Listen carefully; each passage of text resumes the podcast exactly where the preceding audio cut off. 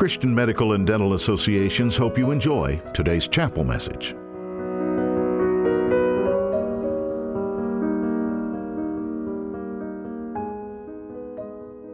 Well, I think I've mentioned to you before that I don't do New Year's resolutions per se, um, but I do try to do an inventory of where I am in my walk of faith, and I try to also assess whether I'm walking in God's will or not.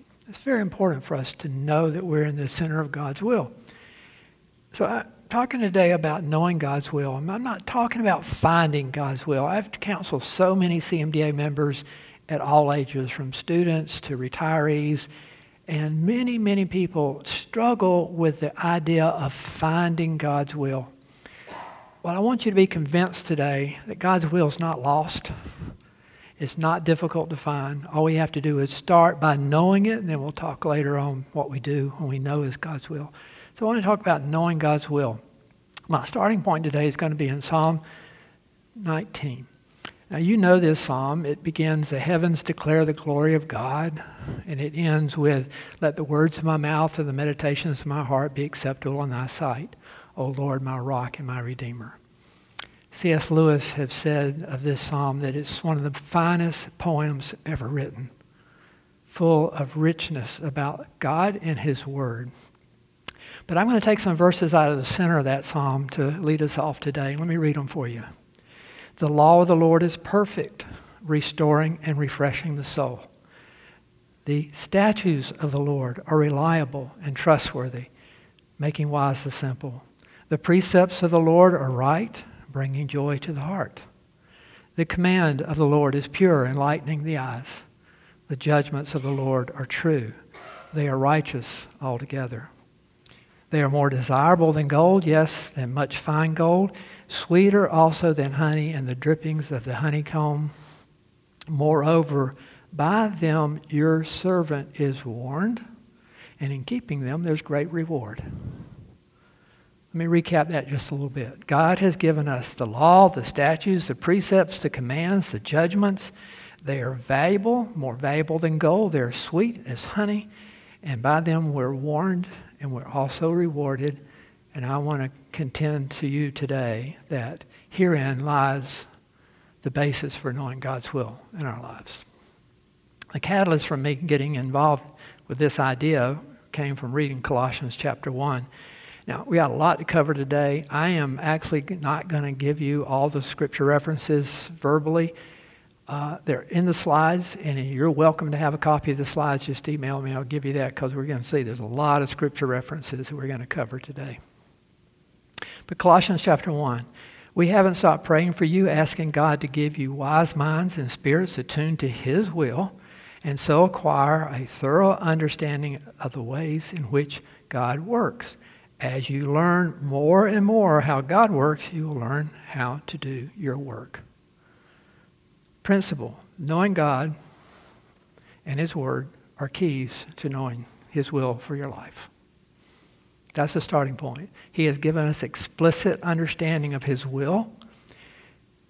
It was like a student one asked me, he said, I'm really trying to decide which residency to go into. I want God to help me make this decision. I said, well, let's back up a little bit and see where you are in your walk of faith.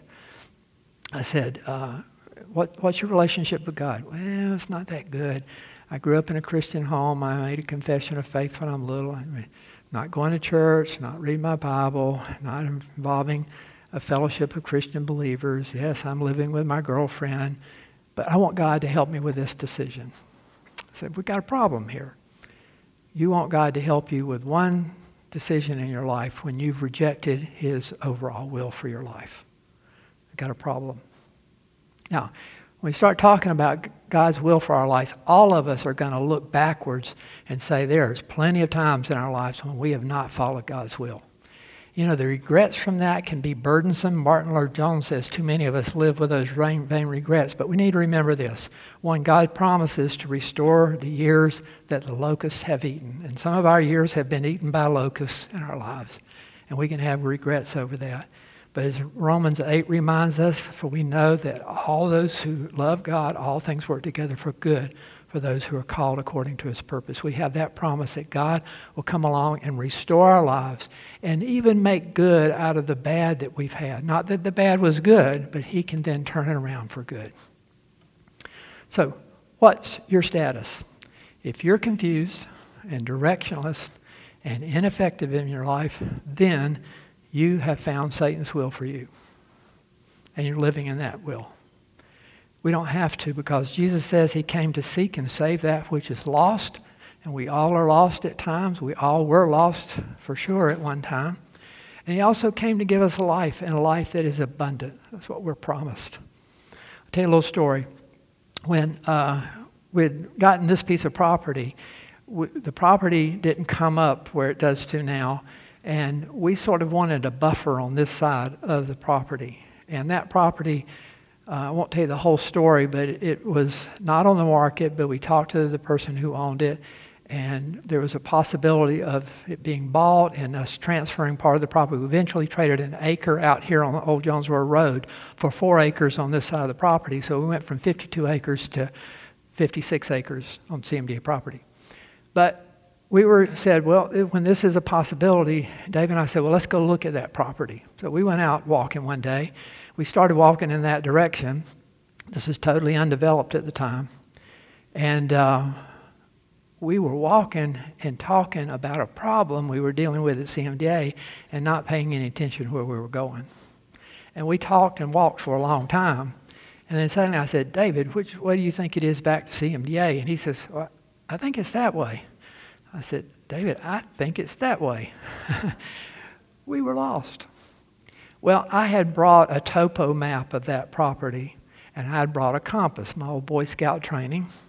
So I got the map out and I oriented it with a compass, and I could see the landmarks around us. So with those two things, we're able to tell where we were and how to get solve that problem of being lost.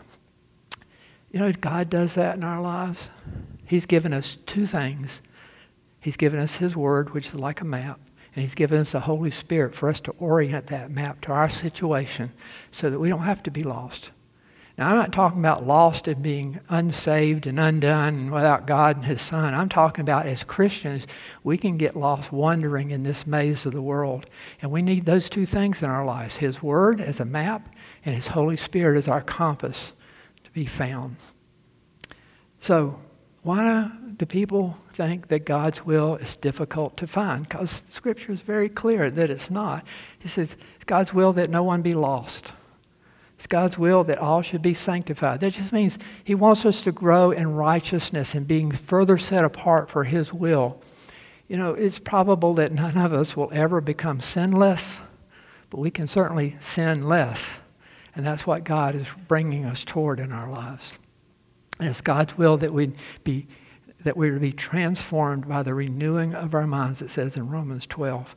We'll also look at that verse again because that's a key to finding His will for our lives. but there's another thing that's clear in Scripture, and it has to do with obedience. And I think for those of us who are walking in faith, maybe weakly at times, maybe faulty at times, but we are children of God the single most important thing for getting to that next level of abundant life and finding God's will and walking in righteousness is obedience. Just look at these verses from John 4. Whoever has my commands and keeps them is he who loves me. If anyone loves me, he will keep my word. And in 1 John 5, in fact, this love this is love for God to keep his commandments, and his commandments are not burdensome this is the victory that's overcome the world. I think I've shared with you before that you know what an owner's manual is in your car. The manufacturer, the one who understands that car the best, gave you that owner's manual so that you would know how to get the best use out of that car. Well, God has done that same thing. Our manufacturer, our creator, has given us owner's manual, and it's not like the manufacturer of an automobile they're not just trying to get you to get your hands dirty changing the oil or inflating the tires or having to pay to have somebody do that. It's not to be burdensome, it's to get the best use out of that automobile. And God's done the same thing for us. Not to be an ugly tyrant forcing us to do things, but He says, This is the best way to live. This is the way I've created you. So, why does it seem so difficult? Well, in my own personal walk and in counseling many others about this, I think the problem is we just go looking for God's will in the wrong places. We don't believe what's revealed to us. We don't believe the Word of God when it talks to us. We're not trusting the character of God that He's good and that He's caring and He's capable. We don't trust God in those ways. We're not going to obey Him. We're not going to believe Him. We're not going to follow Him. We've got to believe in the character of God. And then we got to be willing to obey. Again, obey. After speaking at a conference one evening, uh, a doctor, a nephrologist came up and said, can I, can I buy you a cup of coffee? Well, I didn't have coffee that late at night, but I did go join him for a drink of uh, tea or something. And um, he actually had this burden. He, he was in a practice, but he was being recruited by another practice, and the job offer was extremely lucrative. In fact, that was his argument. God would not let me have such an offer, such an, a, a great opportunity if he didn't want me to take it. That was his point of view. I said, well, let's talk about it. Where are you in your walk of faith? And he said he was a believer. I said, Where are these people that want to be partners with you? They wanted to be owners. They wanted him to buy in. Not be an employer, not be an employee. That's totally different. But they wanted to be partners with him. He said, Well, there's, they're, they're not believers.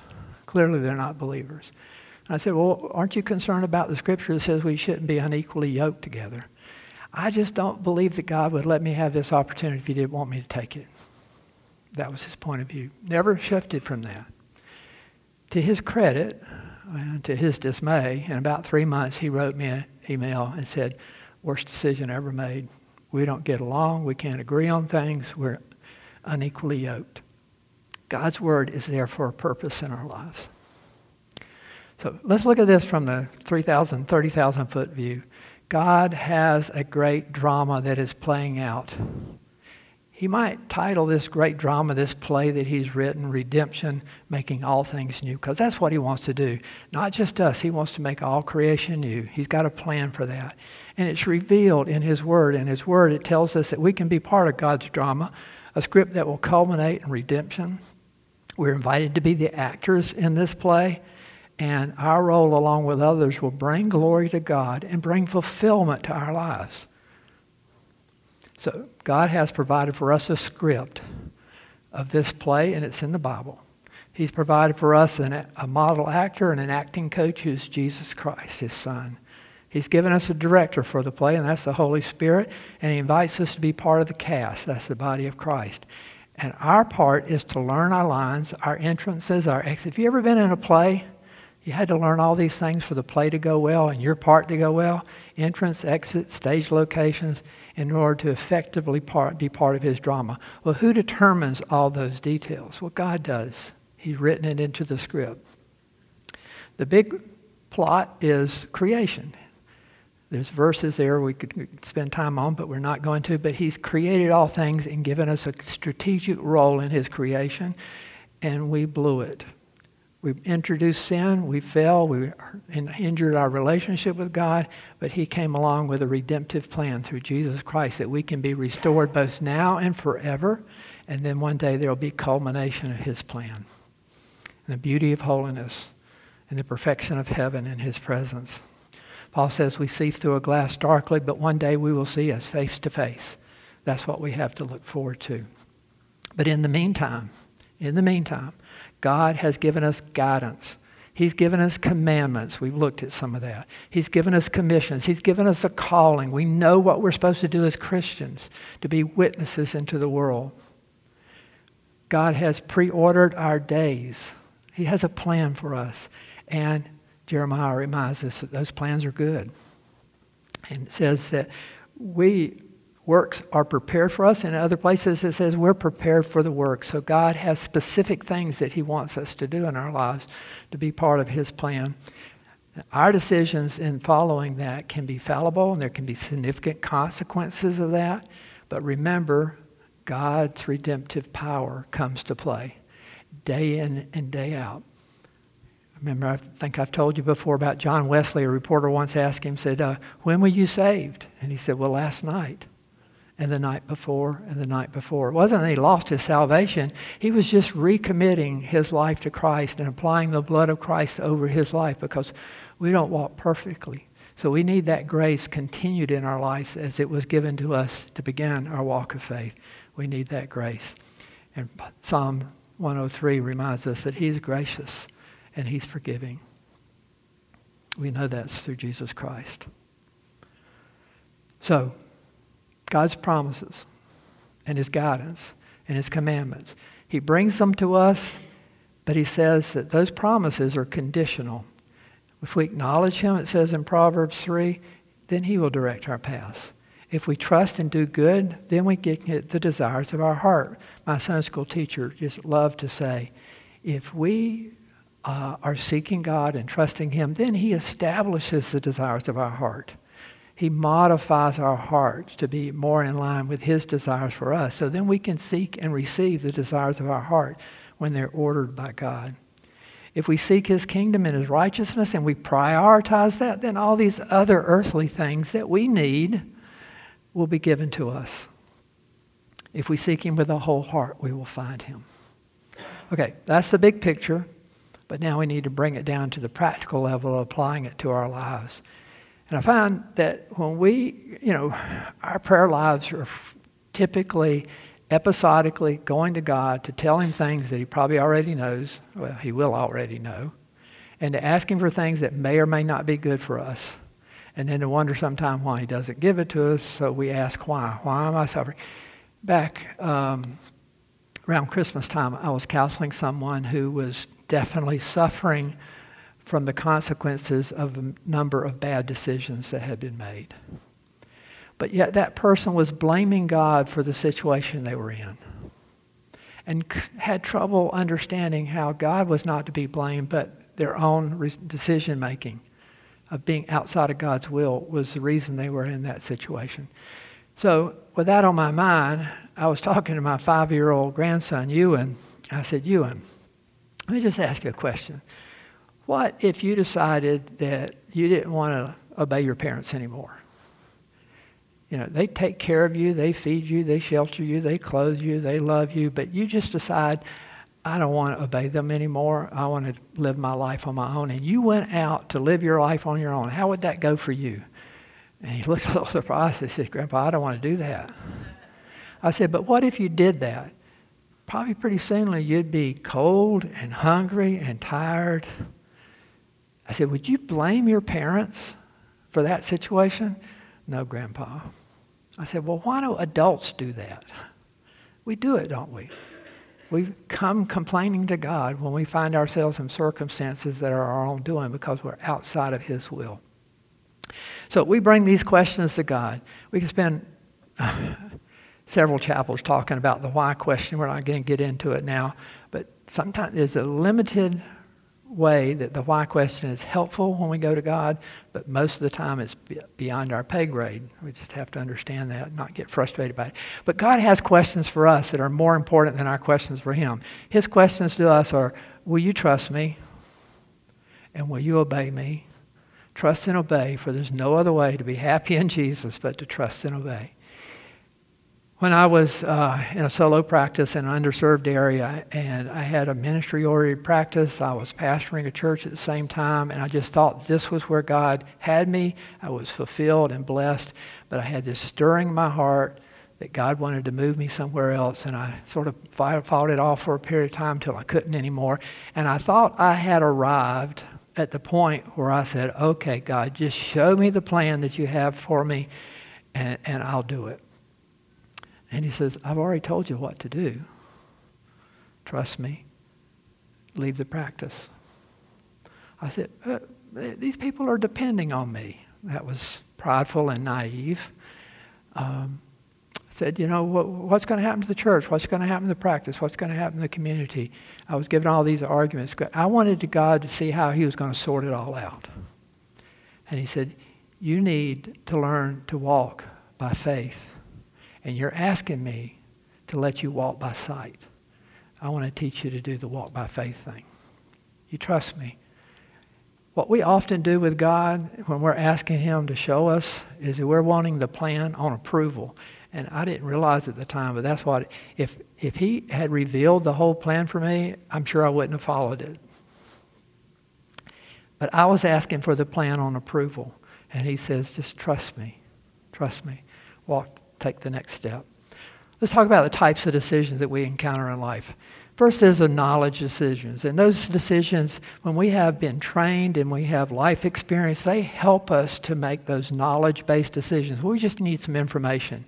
My daughter, when she was a little girl, got some really important information the day she walked over to the neighbor's yard and decided to pet, pet the dog that was on a chain. She found out real quickly you shouldn't pet strange dogs. We have life experiences like that. Sometimes we stump our toe, but we learn from it. And there's a great deal of knowledge we can learn about the things of life, but also the things of God that'll help us make decisions. We also have wisdom decisions. These are the ones that we most struggle with. These are the ones that people have come to me or I've come to God saying, Help me with this wisdom decision. I don't know what the wise thing to do. Not necessarily the right thing to do, the wise thing. What's the best thing to do here? Requires maturity and discernment, and certainly we want the mind of God in doing that. Who should we marry? Should we buy a house? Which house? Who should, uh, what job should we take? Should I apply for an advancement or relocation or something like that? We'll get back to those decisions. The other types of decisions are moral decisions. Here is where we have explicit information in Scripture. We have some do nots. They're for our good, but they're do nots. God doesn't want us to get hurt, and when we do one of these things, we get hurt. just like we tell the kids, don't go play on the road, you'll get hurt. God says some of that to us. And whether it's stealing or lying or cheating or immorality, He says, don't do those things. The problem is we come along and we can deceive ourselves in the moment of lust, in the moment of greed, uh, and setting up uh, the things of this world as idols, as being more important than God. We can deceive ourselves and commit one of these moral decision failures. And God doesn't want that in our lives. So, let me ask you this. Some of you have heard this question before. Maybe you'll remember the answer. What is the very first thing God created? I know you're all going to be reluctant to ask, answer. Most people will answer this. In the beginning, God created the heavens and the earth. Well, that wasn't the first thing. We're actually told what he created first we go back to Proverbs. And Proverbs 8 says, The Lord brought me forth as first of his works before his deeds of old. I was appointed from eternity, from the beginning, before the world began. When there were no oceans, I was given birth. Before he made the earth or its fields or of the dust of the world, I was there when he set the heavens in place, and when he marked out the foundations of the earth, I was the craftsman at his side. What are we talking about? Wisdom wisdom. It's like God had this architectural plan and specifications for how it was all to be. He established the principles before he laid the foundations of the earth. And these principles continue to be in effect today. And this is the way it's going to work, and outside this plan, it's not going to work. That's wisdom. When our family, uh, children were young, we had, we were faithful in doing our family devotion right after evening dinner.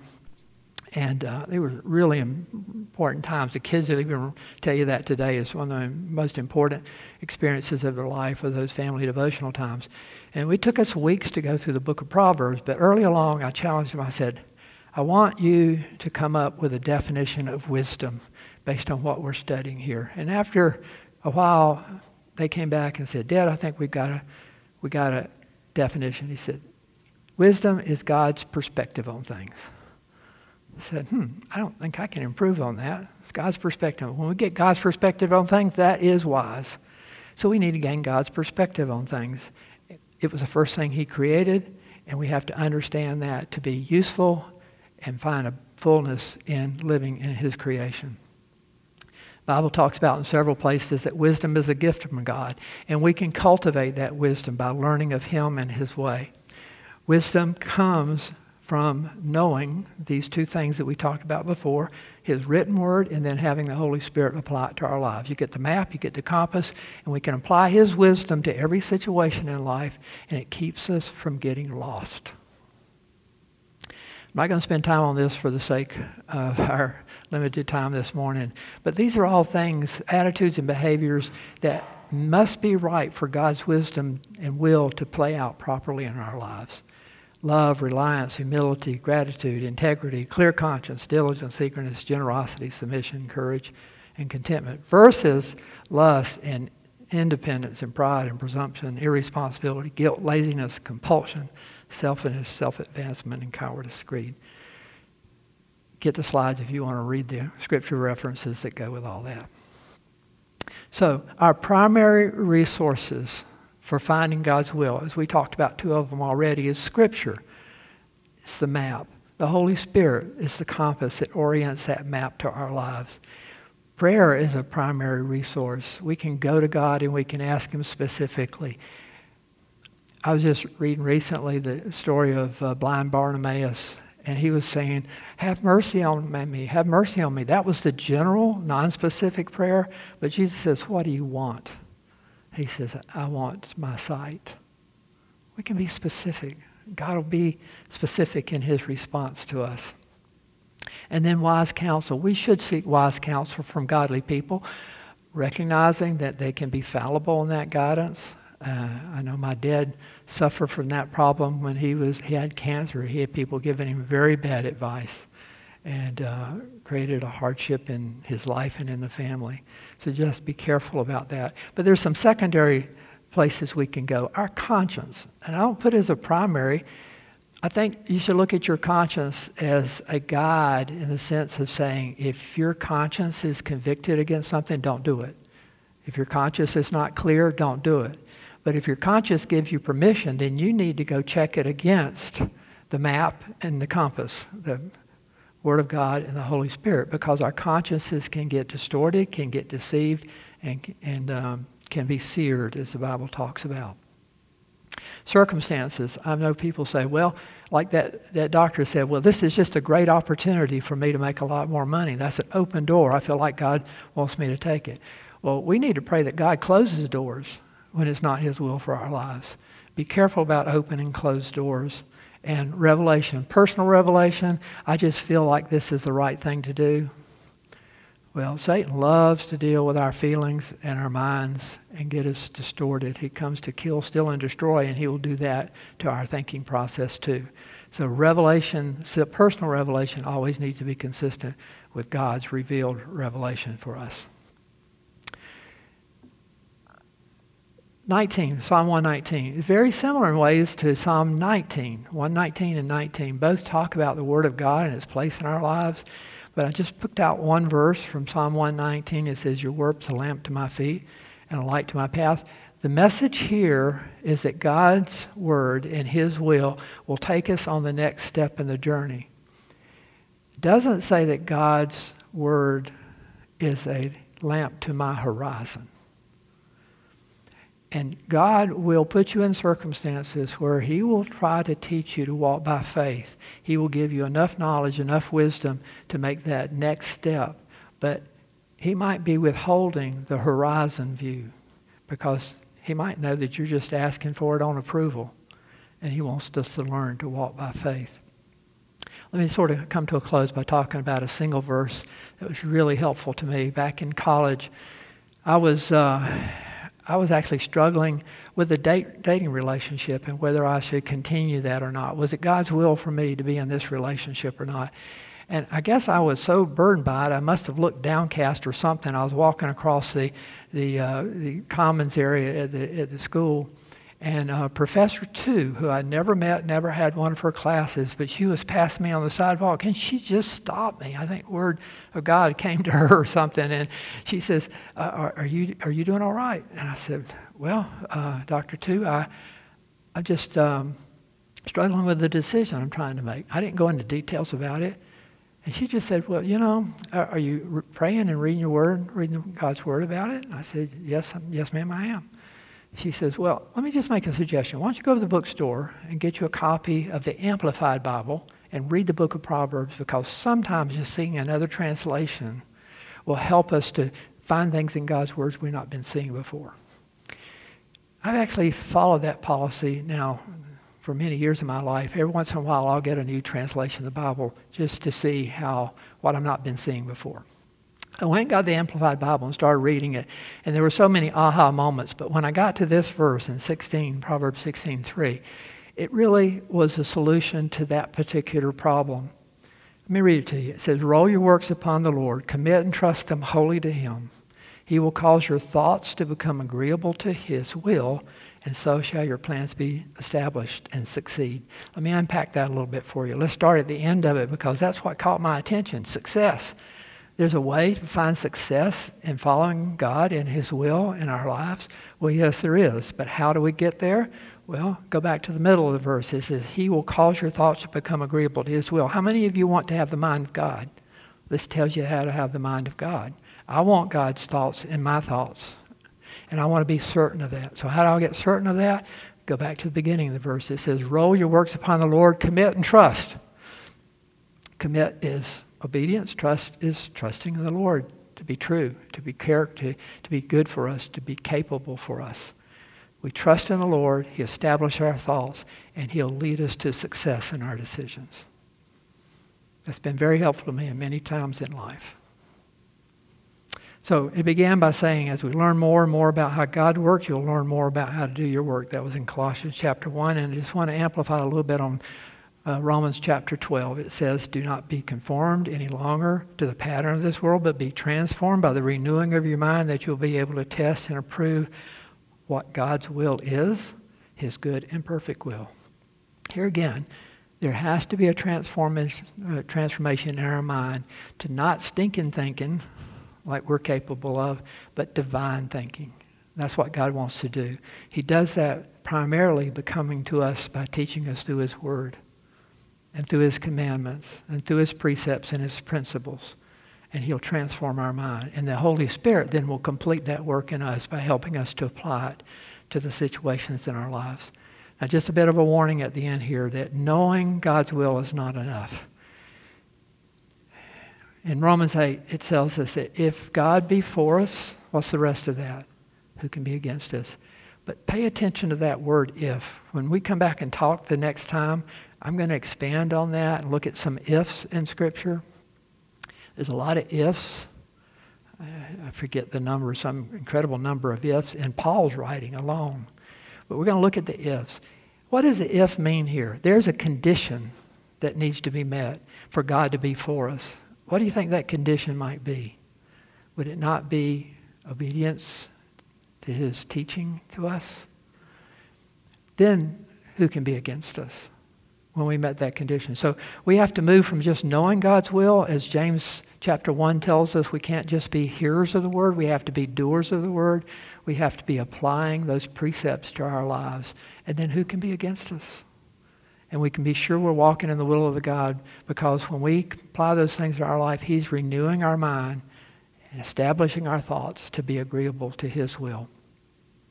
So the keys are to know God, to know His Word, and trust God. For without faith, it's impossible to please God. We've got to trust Him and believe who He is, what He's capable of, and that He loves us and can do good for us and surrender to that.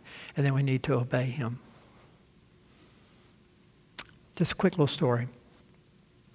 When my children were small, there were times when they were disobedient, and we had to deal with that. But when I knew that they wanted to please me, I tried to move heaven and earth to make it possible. When we, as children of God, want to please Him, He will move heaven and earth to make it possible. So you don't have to worry about whether you're in God's will as long as you're trying to be in God's will. He will supply the capacity and the means by which you can walk in His will when you want to walk in His will. It starts by surrendering your will to Him obedience, trusting and obeying. One other little thing. John 1 2 reminds us the world and its desires pass away, but the man who does the will of God lives forever. So finding God's will doesn't only, only lead to an abundance of life now, but it leads to eternal life with Him. We have that promise from Him. So lots of information. So you're welcome to ask for the slides if you want to search up the scripture references. Let's pray.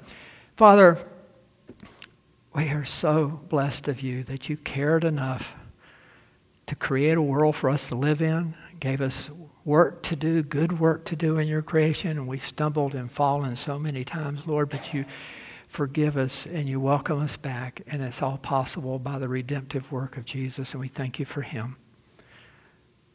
We thank you for the grace and mercy that's poured out on us and the offering that we can know your mind and your will and apply it to our lives and find fulfillment, which also brings glory to you. Lord, beyond our comprehension, that the King of the universe would welcome us in under those terms and make it possible. And we don't have to earn it. We just accept that. And we live in obedience, Lord. We thank you for that provision. Thank you for Jesus. Pray now that we might honor him with the way that we walk in your will. Amen.